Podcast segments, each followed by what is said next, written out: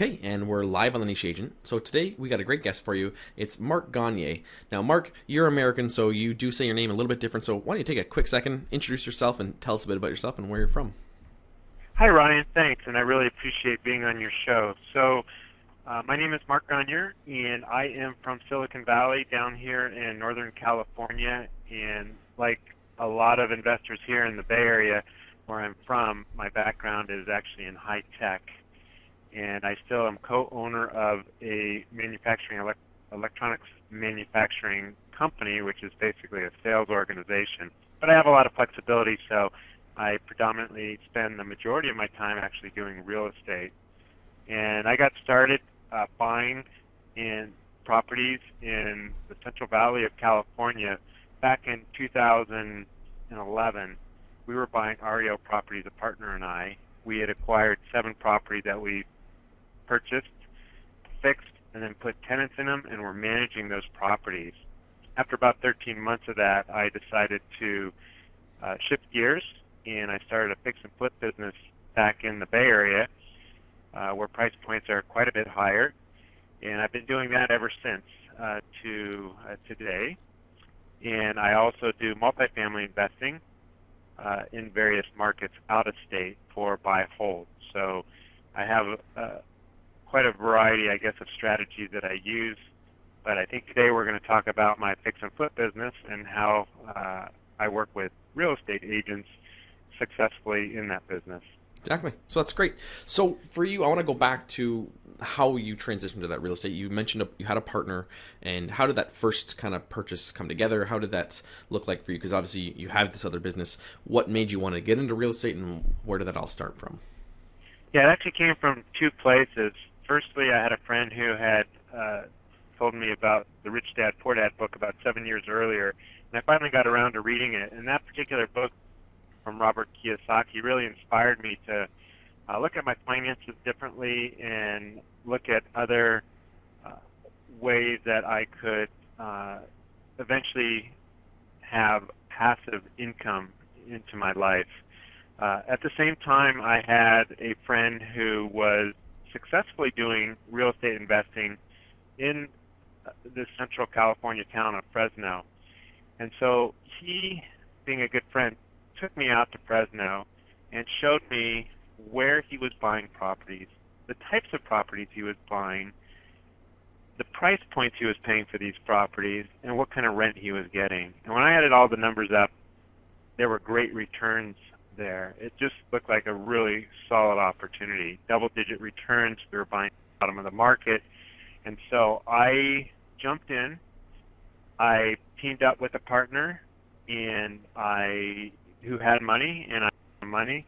I had some money and we started uh, buying properties. And we acquired seven single family homes over the course of about 13 months that we purchased, fixed, and put tenants into. Okay. So for you, when you made that move, you bought those properties. How much of your time was being spent actually on the managing, and how much time was being spent on the fixing, and how did that look over those first 13 months? I was spending a lot of time on fixing those properties, and the good news is that I'm in sales, so I can actually talk on my phone and uh, do repair work almost at the same time. So I was uh, playing a little bit of hooky from uh, my day job but uh, again, I'm co-owner of the business, so I had flexibility to do that.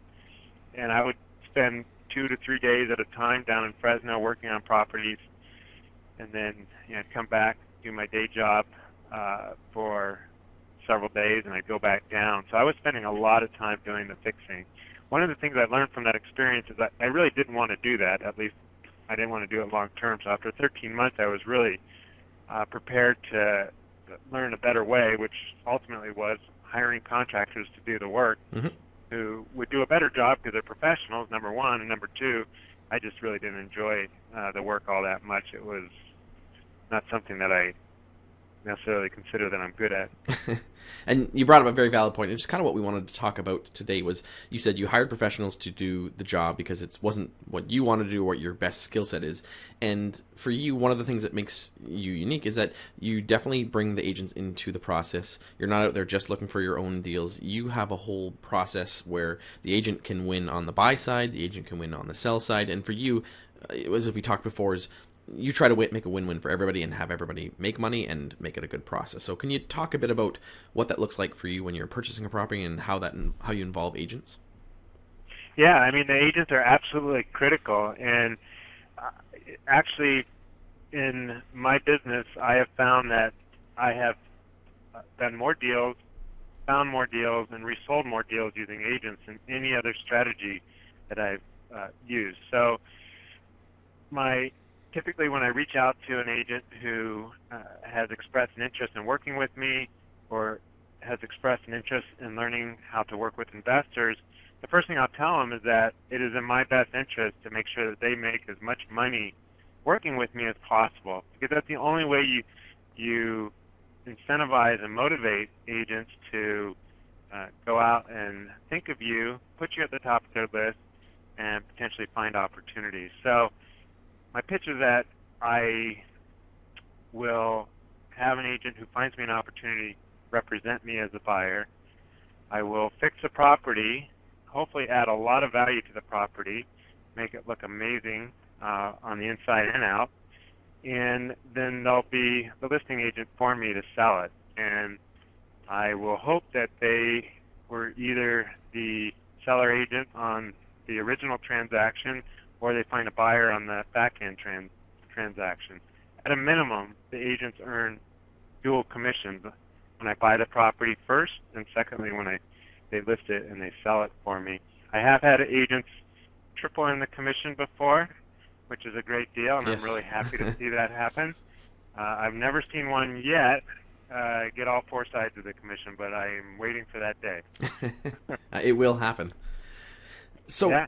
I know there's a lot of our listeners, I'm sure, out there that who have maybe have worked with investors or who have had investors approach them, and there's varying degrees of investors. There's varying degrees of how people do their business. Um, even within my own show, I've had uh, Mark Loeffler on and Matt Aitchison and their agents themselves, and, and they do investment properties.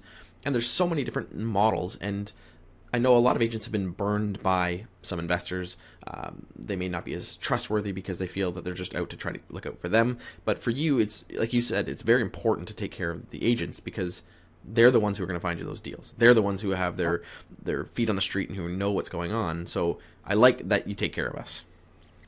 Well, absolutely, because if you don't, uh, you don't have a long term career in this business, as far as I'm concerned. It's taking a long view approach, and really quite frankly, the biggest challenge, at least in my market, but I think this is true in most markets, the biggest challenge of, of our business as an investor is actually finding a deal. Right. You know, it's the old adage that you make your money when you buy, yep. not necessarily when you sell, although in the hot market, you know, that doesn't hurt, but you make your money when you buy. And we're and, and so we're trying to buy properties at a relatively deep discount. And so you know, there's certain challenges to that, and there's certain skill sets that are required to find deeply discounted properties. And so, if you find agents that have that skill set, have the means, and have the desire to to find you those opportunities, um, an intelligent fix and flipper will take very well uh, care of them. Yep. So now, as you know, and most people know, there are a lot of agents out there. Uh, I'm sure in your areas, especially in hot markets, there's even more agents than there probably should be. Uh, what is your criteria and what makes a good agent for you, and what do you look for when you're trying to find an agent? Well, I, I go out and I meet you know as many people as I can that have an interest in working with me. Yep. And I define what I'm looking for and what I will buy and I try to have a systematic uh, what means or way of following up, and keeping in touch with these agents, and over time you begin to learn and see which agents uh, really can and will work with you, and they're the ones that bring opportunities to you um, on a you know somewhat consistent basis. But even beyond that, it's just really good business, I think, for me to reach out to as many people as I can because it really is a numbers game Mhm. and let them know what I'm looking for because it's possible that you have certain agents who, you know, the majority of what they do is they're working with re- what I call retail clients. Yep. But every once in a while, they're going to run into a situation which is either a house that is in very poor condition that can't be sold to a retail buyer with a mortgage, or perhaps somebody that needs to sell very, very fast and it requires a cash buyer. And in those situations, I want to know that they remember me Mhm. and will call me. And it's really about being, you know, top of mind. So that's why it's so important to be systematic and keeping in touch with people. I have a newsletter that I put out to all kinds of uh, people who can find me opportunities, whether they're other fix and flippers, wholesalers, agents, all kinds of people. And that's how I keep top of mind uh, for people because some agents are looking for me constantly. Other ones, you know, I just want them to think about me when that little nugget out there appears and they're like, oh, yeah, Mark uh, is a guy that can close on this deal quickly and easily, and um, I'll call him because he's a good resource for me. That's that's great advice because I mean, from what I'm hearing, it sounds like you're adding value to the other person's life, and a lot of times the investors are saying, "Add value to my life, add value to my life," and there's nothing in reciprocation to the other agents, and you're staying top of mind. You're you're communicating, you're following up, and not just waiting for agents to hope that they remember you. You know, most agents I talk to actually have investors that they know. So, I mean, the first thing is it's good for any agent to have you know investors in their toolbox, so that when they run into a scenario that I just described, they can pick up the phone and act quickly and decisively. Because really, in this business, it's all about who moves fastest. I've gotten deals where another fix and flipper was uh, not making a fast decision. I came in and I wrote an offer, and you know I got the deal because I was fast and decisive. Yep. Uh, so that's uh, that's uh, something that most agents they have investors in their toolbox, so to speak. But what I want to be is I want to be the investor that is top of mind, Mhm. and that's where I go back to. It's important for us to establish uh, a rapport and an ongoing relationship with uh, real estate agents, such that you know when they see something, you know they may have five, ten investors that they've talked to, but they're going to think of me first. Yep. And I'm sure on the vice versa, you have those agents that you think of that are your top agents as well. Yeah, well, absolutely. But again, it it kind of comes down to who brings you a deal. I've Yep. had agents that brought me one deal, and I've stayed in touch with them for two years. And I've never seen another deal out of them. But that doesn't mean that they won't find one Yep. tomorrow. Exactly. But they just don't regularly, I guess, have those opportunities present themselves. Yep. Now, on the show in the past, I've, I've talked to different people, and they've when they're finding their niche and they're trying to figure out who they want to go after and figure out a target uh, audience, they've come up with kind of an avatar. So it's this ideal uh, client or ideal situation or ideal scenario where it's like this is what I'm looking for. Do you have that with uh, investment properties where you say if you're telling agents like, hey guys, this is what I'm looking for, this type of property, this price range, in this location, or are you more open to anything? And like, do you have a, a, a niche within your investments? So, firstly, there's a geographical limitation because even though I'm hiring contractors to do the work, I want to be able to be within an hour drive to manage the project and you know oversee uh, the contractor, even if it's just once or twice a week. So it needs to be within a certain geographic range. At least personally for me, uh, that's what I need. But otherwise, I'm really just looking at numbers. Uh, I'm looking at what I can buy the property at, what it's going to cost me to fix it up, and what I can resell it for. And I don't care if it's a condo, a townhouse, a single family home, a duplex.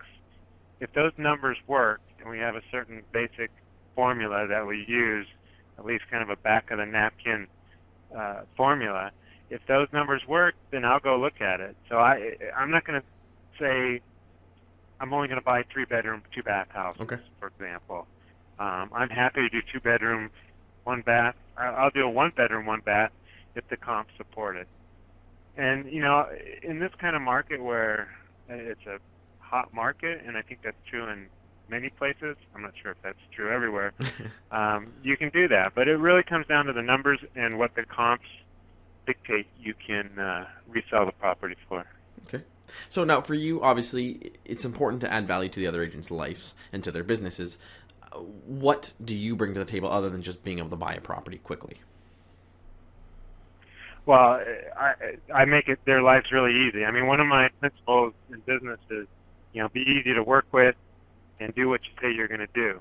And you know, there's a lot of people in this business that I've found over the course of time that don't necessarily operate in that fashion. so if you're uh, an agent, for example, and you find a dumpy house, um, and you know you're trying to figure out if there's any way you can monetize that, I'll tell you that I'll make your job really easy because I'll do it. I'll, I'll write a cash offer, and I'll buy it and go through the process, and I've gone through the process dozens upon dozens upon dozens of times. So I make it quick, I make it efficient, I make it easy.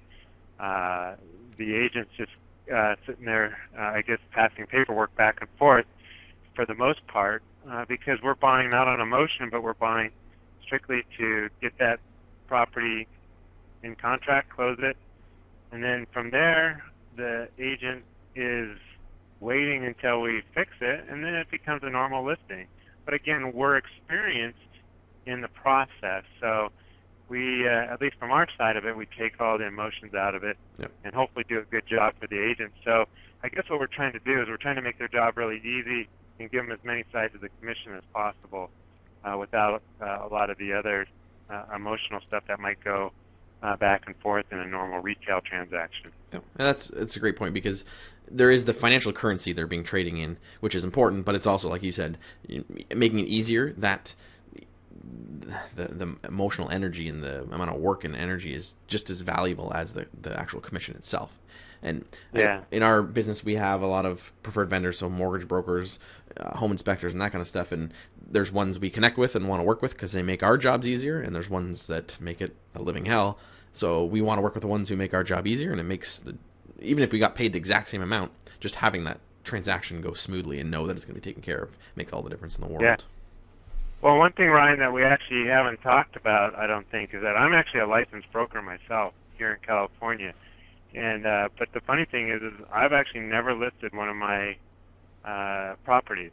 I'd rather give it to an agent. I'm not in the business to you know do listings, and um, so it's it's a it's a little bit funny because sometimes I'll talk to an agent, and when they hear that I'm a broker, uh, they get uh, even though I'm telling them that I will have them represent me on both sides and uh, and all that, they some will still you know be a little bit skeptical until yeah. they work with me yeah. and they'll see that I have no interest in doing that on my own. I have my license for you know the education of it, for understanding the process, for having a lockbox key, and for having full access to the MLS. Yeah. I mean that's you know primarily why uh, I have that license and otherwise I'm happy to have the other people buy and sell for me. But I do understand the process and the documents and all that.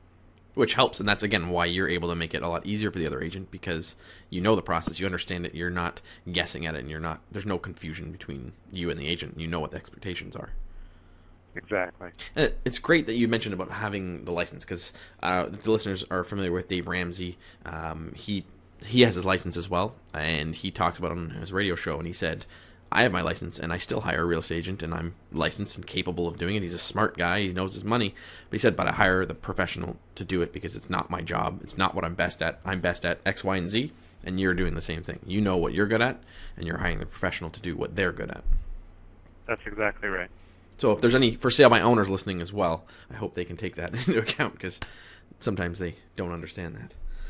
So, yeah, of course. So for you, I want to walk through and go back to how the actual deal is found. So, as an agent, if say I'm agent bringing you a deal, is it?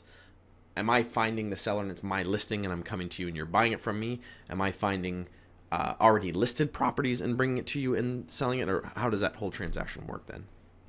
Yeah, well, it's a case by case basis. So, uh, despite conventional wisdom, um, uh, actually, I would say probably more uh, deals recently than not have actually come right off the MLS. Okay. But when you're finding deals on the MLS, it's really, again, this is a skill set that you know may take some time for some agents to develop. It's really recognizing where there's an opportunity. So, for example, I bought houses with foundation issues. Mm-hmm. Foundation issues scare retail buyers, right? But I have really good contractors that uh, know how to deal with foundation issues and know how to deal with them uh, economically, uh, where others might be scared. Um, I bought houses that had uh, red tag issues uh, from the city because there was uh, some problem, like a retaining wall, that was uh, a problem. And so again, that was a situation where the city, uh, where where a retail uh, buyer would uh, perhaps not be comfortable uh, buying such a house or a, a fire in a house. So there's different um, scenarios that come about uh, with certain homes that end up on the MLS that are either difficult to sell Mm-hmm. or you know they understand that uh, there's issues and they're willing to sell quickly to somebody that you know is not afraid to take on um, that that particular home. I, I'm in contract right now trying to close tomorrow on a house that has a horrible layout. Mm-hmm. And so again, you know, they were not going to sell that for top dollar. But as an investor, I can come in because my intention is to relay out the house such that it has a normal flow to it. So really, it comes down to the agent being able to recognize those opportunities where properties can be bought at a discount and going in and negotiating accordingly, uh, depending on what what the situation is with the house. Okay. So for you, do you find when you go to sell it that there's any uh, stigma or kickback from the agent when they go to resell it as a retail house? Are they finding because they knew there maybe was damage or there was problems in it before? Are they running into any issues because it's been No, no, because we're getting permits. We're getting permits. We're doing uh, engineering, and uh, we're getting permits uh, when we do things like foundation work or when we're relaying out a house. So as long as it's permitted and it's been done correctly with a competent, quality licensed contractor, people don't. Uh, it really doesn't even become any type of issue at all. Okay. So, um, part of the whole reason I want to have you on here is, is talking about how agents can start adding these kind of tools to their arsenal, into their toolbox of having investors like yourself uh, work with them. So, what would be an effective strategy for, say, an agent who's maybe dabbling and wanting to work with investors or has already has some investors? How would you say it's a good approach for them to get that process started or, or uh, build on that? Yeah, so every city has a what I call a REIA, which is a Real Estate Investing Association. Um, so if you just Google your city name and REI or REIA, uh, typically you can find Real Estate Investor Association, and that's really the simplest and quickest way to find real estate investors that are looking for deals, that are cash investors that can close quickly and easily and will be very supportive of agents generally, at least the intelligent ones, because if they can find agents that can find them deals, again, that is probably the largest challenge in this business. Mhm. So that's probably the easiest, quickest way. There's all kinds of other ways to do it. You know, you can look in Craigslist. There's Craigslist ads for uh, people looking to buy houses for cash. You can call numbers off the side of the road. We buy houses for cash Yep. signs. Um, there's, uh, you know, it's it's only limited to your imagination how you can find real estate investors. But again, I would say the REIAs are probably the uh, the quickest, easiest, most practical way to identify uh, people like myself. Okay. And once that relationship started, how do you foster that and grow that, and how do you make that relationship uh, thrive and make it valuable for each other? Well, I think firstly you want to have an understanding of what the real estate investor is looking for. What's their criteria? What's their buy criteria? And once you understand that, um, you know, it really depends on how active and how focused and committed the agent wants to be specifically to the investor. So, for example, I, I, I said, you know, some agents that I've worked with, you know, they just know me and they know that if and when they come across an opportunity, you know, that is a burned out house, a horrible uh, layout, uh, a, a foundation issue, I want to be at top of mind for them to call me. Mm-hmm. Then there's other agents that specifically, day in and day out, they're specifically looking for opportunities for investors, and these are people that are, you know, looking at houses that have been on the days on uh, have a high days on market. These are houses that maybe have not sold and uh, uh, been uh, expired listings. Uh, you know, agents that are looking for opportunities can put in the agent descriptions um, things like, or actually not even agent descriptions, but the general descriptions of the properties on the MLS. They Mhm. can search by fixer upper, handyman special, uh, cash investor. You know, there's all kinds of different terms that they can search by to pull up properties that might be good opportunities for an investor.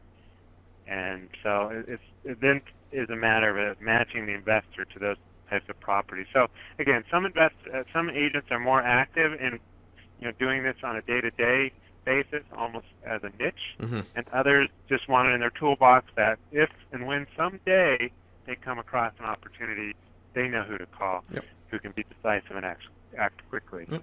And it's good to have again. We mentioned those tools in your toolbox. It's good to have that person because if you do, you may not. You said you may not be actively doing it consistently all on a regular basis, but you may run across it. You may see a for sale by owner. You may see a property that you know or a neighbor. You hear of something, and it's just good to have that connection because you can make some money. It helps you make some money, and it makes everybody happy. Yeah. One one uh, opportunity I've been seeing a lot of lately. Uh, several of my deals have been probate uh, properties, Mhm. and typically, again, in the in the agent notes or in the general notes on the MLS, it'll say if it's a probate property Yep. Because the, the contract is a little bit different that needs to be used. So um, those are always a good one. Uh, typically, you have people that uh, are just looking to get out of the property. They don't have a lot of emotional attachment, and they're just um, oftentimes a good opportunity for a cash investor. And I think listen, just listening to your how you work as an agent, you want to find someone who's going to want everyone to win. For you, you said it's you want them to make as much money because you want them to continue to look for you. If you find an investor who's it's completely one sided, it's not going to want to make you work with them again, and not going to want to make you bring them deals and go out there because c- there's a lot of investors out there who are burning bridges with a lot of agents because they don't make it beneficial for everybody. Right. No, I mean, the, yeah, that's true. And so you want to look for the people that are in the business for the long term that have a successful track record of working with agents. Uh, and quite frankly, it's a small world out there. So if you don't do something right, uh, a lot of people are going to hear about it. Yeah. okay, so for you, what's the future of your business look like? I mean, you're always obviously growing, but Ryan, let me let me let me let me throw one other thing out Sure. that I just thought of before we move on. So, you know, the MLS is just one way to find properties. Yep. Um, really, another way that uh, I've worked with agents and they've uh, been successful with this is agents that have relationships with wholesalers. So there's ways to find wholesalers. Uh, again, going to REIA meeting and meeting wholesalers, going uh, um, some of the people that hang, hang these bandit signs, we buy houses for cash, Yep. we buy ugly houses, those are oftentimes wholesalers. Again, Yep. Craigslist. There's all these resources that you can go to to find these wholesalers. Now, what will happen is if you're an agent, um, the wholesaler may have a house in contract that uh, that it's already in contract, right? Mhm. So there's not an opportunity right there for uh, a listing agreement or a listing commission or a buying, even a buying commission. But um, I've had agents bring those deals to me, and I've paid them separately on top of the assignment fee, uh, a bonus or just say call it a buyer commission Mhm. separately um, for uh, the purchase of those properties if the numbers work. And then uh, if they do that, you know, even if that number isn't as big as what it would have been if they if it was a normal uh, six percent commission deal, hmm um, think think of it this way: I'm going to fix that house up. I'm going to make it really pretty, hope hopefully, and uh, they'll get the listing commission for it too. Yep. So it's it it pays to work with wholesalers too, not just uh, projects off the MLS. Yep. If if you're working with an investor who will in turn give you the listing on on the other end. Well, yeah. I mean, if if they won't, then you know, I'd F- find another find, one. I'd go find other investors. exactly. Sure. Okay, so what's the future of your business look like, and where are you going with things, and what do you want to see in the next couple of years? So, I would like to continue to expand the volume of the business that I do. Right now, I have three to four projects uh, typically going on at any, any given time. Um, so I'd like to increase that uh, and hire property uh, project manager, excuse me, to, to help me manage those projects ongoing.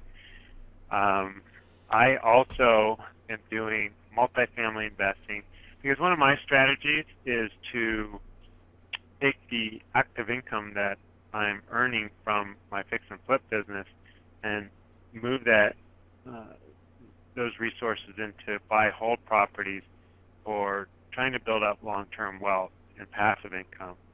And that's ultimately what I want to do. I guess you know, 20 years from now, I'm not sure if I want to be fixing and flipping, but I sure would like to have a good passive income stream. So that's that's really at least my personally my long-term goal uh, to keep moving in that direction. Awesome. So, if you were to give agents one piece of advice, if they're thinking about working with an investor, uh, what would you give them as one last final piece of advice? Um, you know, this is general advice that I give to you know kind of everybody in the real estate world that I work with, and it's you got to be consistent with what you do.